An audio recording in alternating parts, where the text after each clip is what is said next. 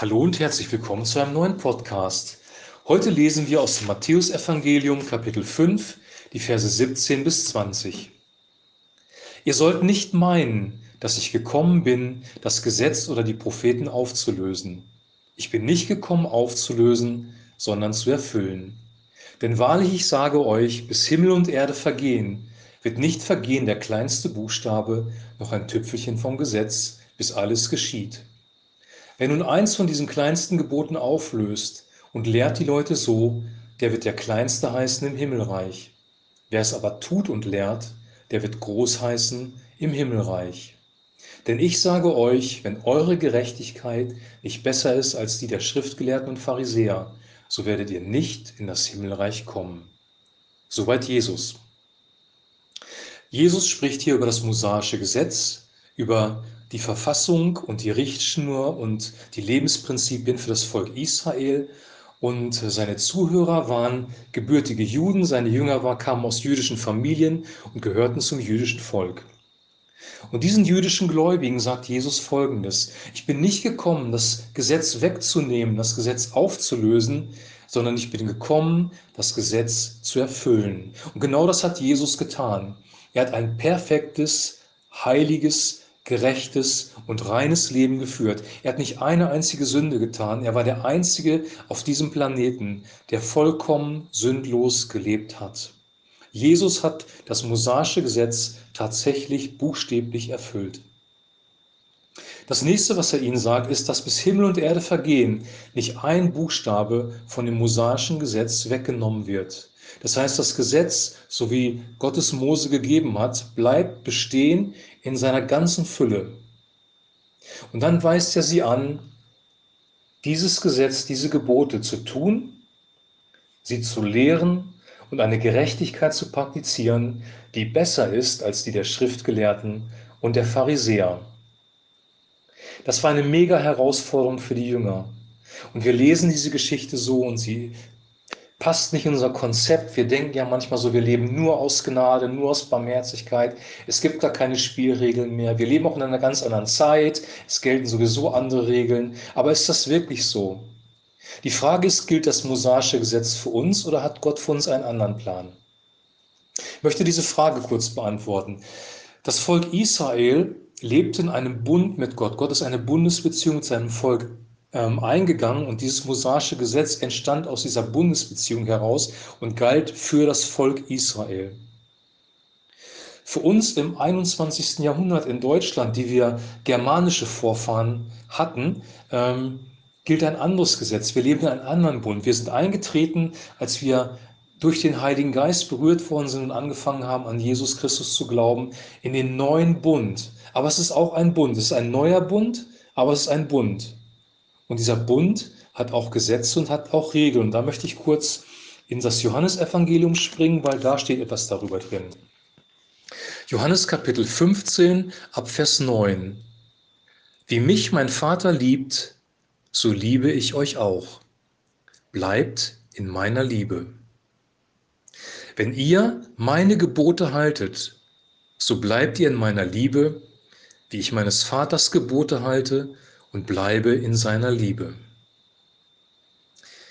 Ich lese das nochmal, es ist wichtig, das zu verstehen. Wie mich mein Vater liebt, so liebe ich euch auch. Bleibt in meiner Liebe. Wenn ihr meine Gebote haltet, so bleibt ihr in meiner Liebe, wie ich meines Vaters Gebote halte und bleibe in seiner Liebe. Die Grundvoraussetzung, Gebote zu halten, ist, Gebote zu hören und ähm, aus einer Beziehung heraus zu leben. Wir leben in einer Beziehung zu Jesus. Jesus hat in einer Beziehung zum Vater gelebt und vom Vater seine, seine Weisung bekommen. Und wir leben in einer Beziehung zu Jesus und bekommen von ihm unsere Weisung. Und diese Liebe, die Gott der Vater seinem Sohn Jesus Christus gegeben hat, die gibt Jesus an uns weiter. Und diese Liebe hat Kraft, diese Liebe kommt durch den Heiligen Geist. Und diese Liebe befähigt uns erst, seine Gebote zu halten. Und dann sagt er, wenn ihr meine Gebote haltet, so bleibt ihr in meiner Liebe, wie ich meines Vaters Gebote halte und bleibe in seiner Liebe. Interessanterweise ist das Wort, das hier im Griechischen für Gebote gebraucht wird, das exakt gleiche wie in der Matthäus Passage, wo wir über das mosaische Gesetz gesprochen haben. Das heißt, die Wertigkeit oder die, ähm, die Schwere ist die gleiche. Das, was Jesus sagt, ist wirklich Gebot, ist wirklich Weisung für uns. Und wenn wir das Leben betrachten, nehmen wir mal das Universum. Das Universum ist gestaltet nach Gesetzmäßigkeiten. Wir sprechen von sogenannten Naturgesetzen. Ein Staatswesen ist gestaltet über eine Verfassung und Gesetzmäßigkeiten. Ohne Gesetze würden wir in Mord und Totschlag leben. Gesetze sind gut und lebensbejahend. Gesetze bringen uns Frieden. Und Jesus teilt hier die Gesetze in zwei Kategorien ein, nämlich einmal die Gebote des Vaters, wie ich meines Vaters Gebote halte und bleibe in seiner Liebe, und dann seine Gebote, wie ihr meine Gebote haltet, so bleibt ihr in meiner Liebe. Das heißt, die Gebote des Vaters aus dem alten Bund hat Jesus, der selber auch Jude war, zu 100 Prozent gehalten. Und wir leben im neuen Bund, wir leben nach den Geboten, die Jesus Christus uns gegeben hat. Das Volk Israel konnte die ähm, Gebote, die Weisungen Gottes in den Büchern Moses finden und wir finden unsere Weisung in den Evangelien, in den Evangelien, in dem, was Jesus Christus uns mit auf den Weg gegeben hat und äh, in konzentrierter Form in der sogenannten Bergpredigt. Ohne Gebote geht es nicht. Wir leben nicht in einem äh, rechtsfreien Raum. Es gibt keine, keine billige Gnade, wie Dietrich Bonhoeffer sagt, wo wir einfach nur ähm, von Gott geliebt werden und weiterhin tun können, was wir wollen, keine Veränderung brauchen. Heiligung ist kein Thema mehr. Wir können machen, was wir wollen, weil wir leben unter der Gnade und Gott drückt beide Augen zu und liebt uns so, wie wir sind, sondern wir leben tatsächlich in einem Bund, in einer Bundesbeziehung. Wir leben in einem Königreich, in dem Jesus Christus der König ist und uns Weisung gibt. Und wir leben unter Geboten, unter den Geboten Jesu Christi. Die Frage ist, und die kommt jetzt noch ins Spiel, haben diese beiden ähm, Gesetze oder diese beiden Lebensprinzipien im Alten und im Neuen Bund etwas miteinander zu tun? Gibt es Parallelen?